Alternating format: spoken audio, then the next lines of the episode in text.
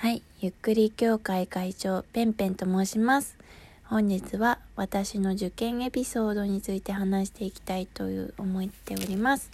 どうぞよろしくお願いします。はい。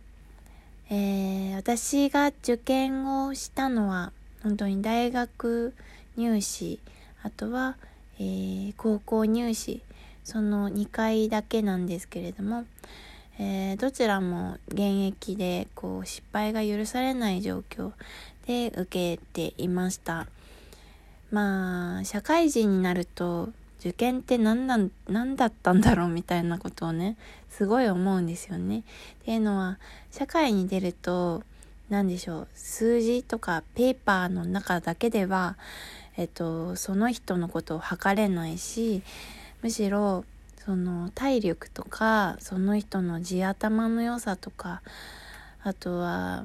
何でしょうね。まあそういうことがねえっ、ー、と社会人になるととても大事になりますよね。あと人間力とかですかね。うん。まあそういうの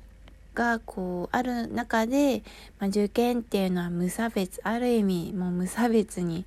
ペーパーの点数だけで問題が解けたか解けなかったかそれだけで判断するとても合理的で、えー、合理的なものだなというふうにその人を判断するっていう意味だよね。でまあそのどういう大学を受けるかに、えー、かよるんですけれども、まあ、センター試験っていうね本当に一般的にもうみんなが受ける国立の人は絶対受けるみたいなテストがありますけれどもあれなんて本当に文字文字を書かないっていうこともありますもんね。本当に塗りつぶすだけみたいな。それで受かるか受からないか決まるみたいな。本当に私はその高校生の時になんて世界なんだっていうふうに思っていたんですね。そんな塗りつぶすだけで行きたい大学に行けないかどうかが決まってしまうなんてなんていうシステムだみたいなね。もうそもそもその受験っていうのが大嫌いで。本当に嫌いでしたね。うん、まあ、今でも振り返ると受験はいい思い出がないです。っていうのは私は第一志望に行くことができませんでした。第2志望にも行けなかった。結局、えー、第4志望ぐらいの滑り止めの大学に行くことになりました。もう本当に浪人しようか迷ったんですけれども、まあ、親が浪人だけはやめてみたいなことを言ったので、まあ、お金を出すのは親ですからね。仕方なく本当に仕方なく大学に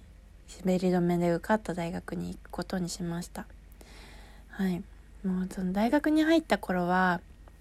本当に嫌で嫌でどうにかここを抜け出したいというふうに強く思っていたりとかしましたね。うんまあ、そういう感じで本当に受験っていうのは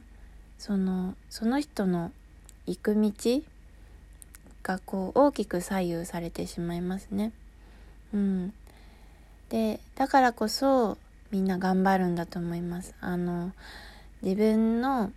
えっ、ー、と行く道を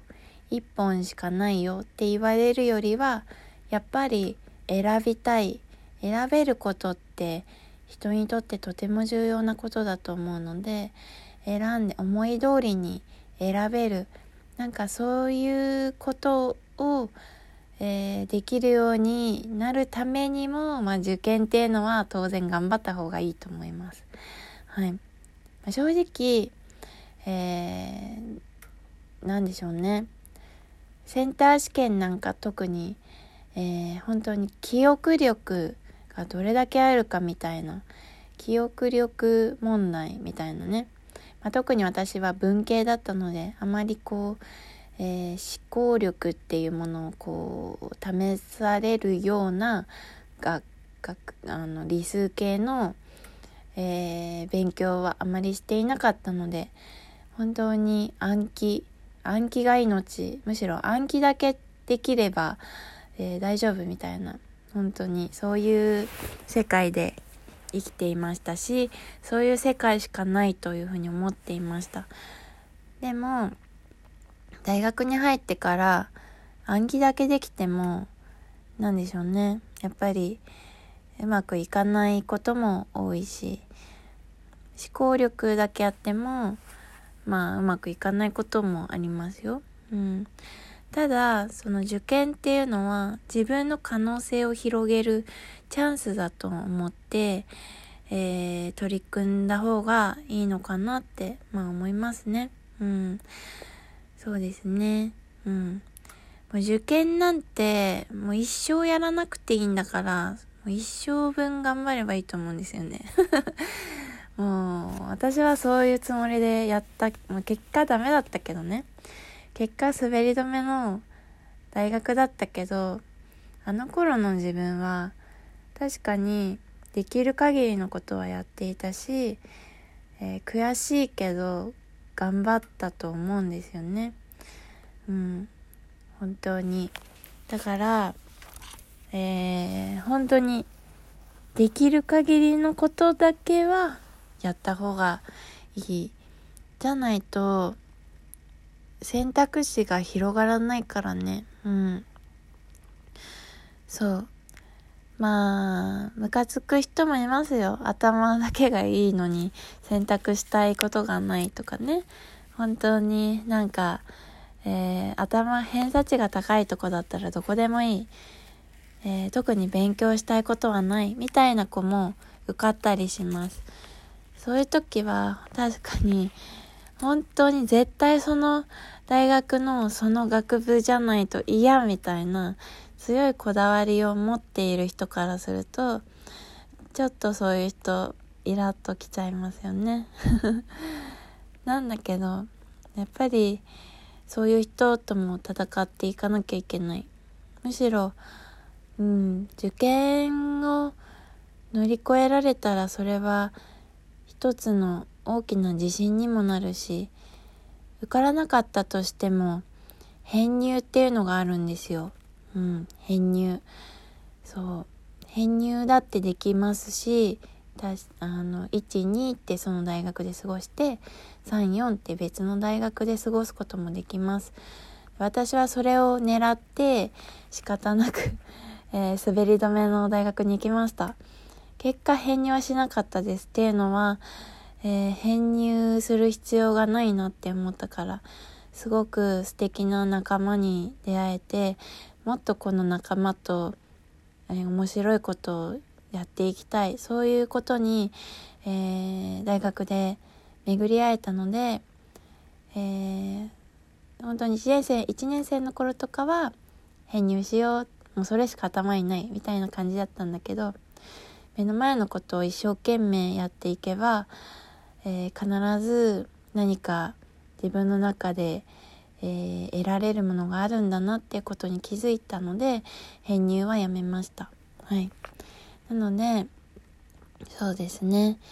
受験っていうのは本当に辛いしもうなんでなんでこんな目に遭わなきゃいけないんだ？みたいな気持ちになるんですけれども未来は本当に明るいので、うん。楽しむ、楽しんでくださいとはちょっと言えないんですけど、受からなくても、あの、自分次第でどうにでもなるんですよ。本当に、あの、大学っていうのは自分次第でどうにでもなるので、えー、ただ、自分に自信を持ちたい。あとは、えー、まあ誰か誰かと同じところに行きたい。そういう些細なきっかけでもいいと思うので自分がどれぐらい頑張れるのか自分ってどれぐらい、えー、頑張ることができるのか、まあ、さっきと同じこと言っちゃったけどそれを試す試験だと思って自分と向き合う時間向き合う余裕はないと思うけど自分は何が得意で何が不得意なんだろう。そうやって自分を分析したりだとかあとどうすればこれができるようになるんだろう。どうすれば、えー、分かれるん分かり合え分かれるんだろう。その分からないことがね。そういう自分の頭をどう使うか。そういうことにこだわって、えー、やっていく。できないことができるようになっていく。覚えられないことが覚えれるようになっていく。でそれって人によって違うんですよ。不得意不得意得意なこと。全部人と違うから、えー、自分の中で、えっと、これが、えっと、やりやすいとかそういうオリジナルの方法っていうのをどんどんどんどん試して、えー、自分を高めていく。なんかそういうことにもう重きを置いて勉強っていうことを通して自分をこう見つめ直すというか自分を発見するみたいな。そう人と比べてどうとかね。うん。そのできないっていうことも人と比べてできないんだっていうことを知っていることが大事でじゃあどうすればできるようになるんだろうっていうことね、うん、そういうことをこうなんかなんていうのかな訓練していけばいいと思います。いいんじゃないかなっていうふうに思います。社会人になってもわからないことえー、できないことそういうことにたくさんぶち当たります。でも受験だってそうだと思うんですよね。だから、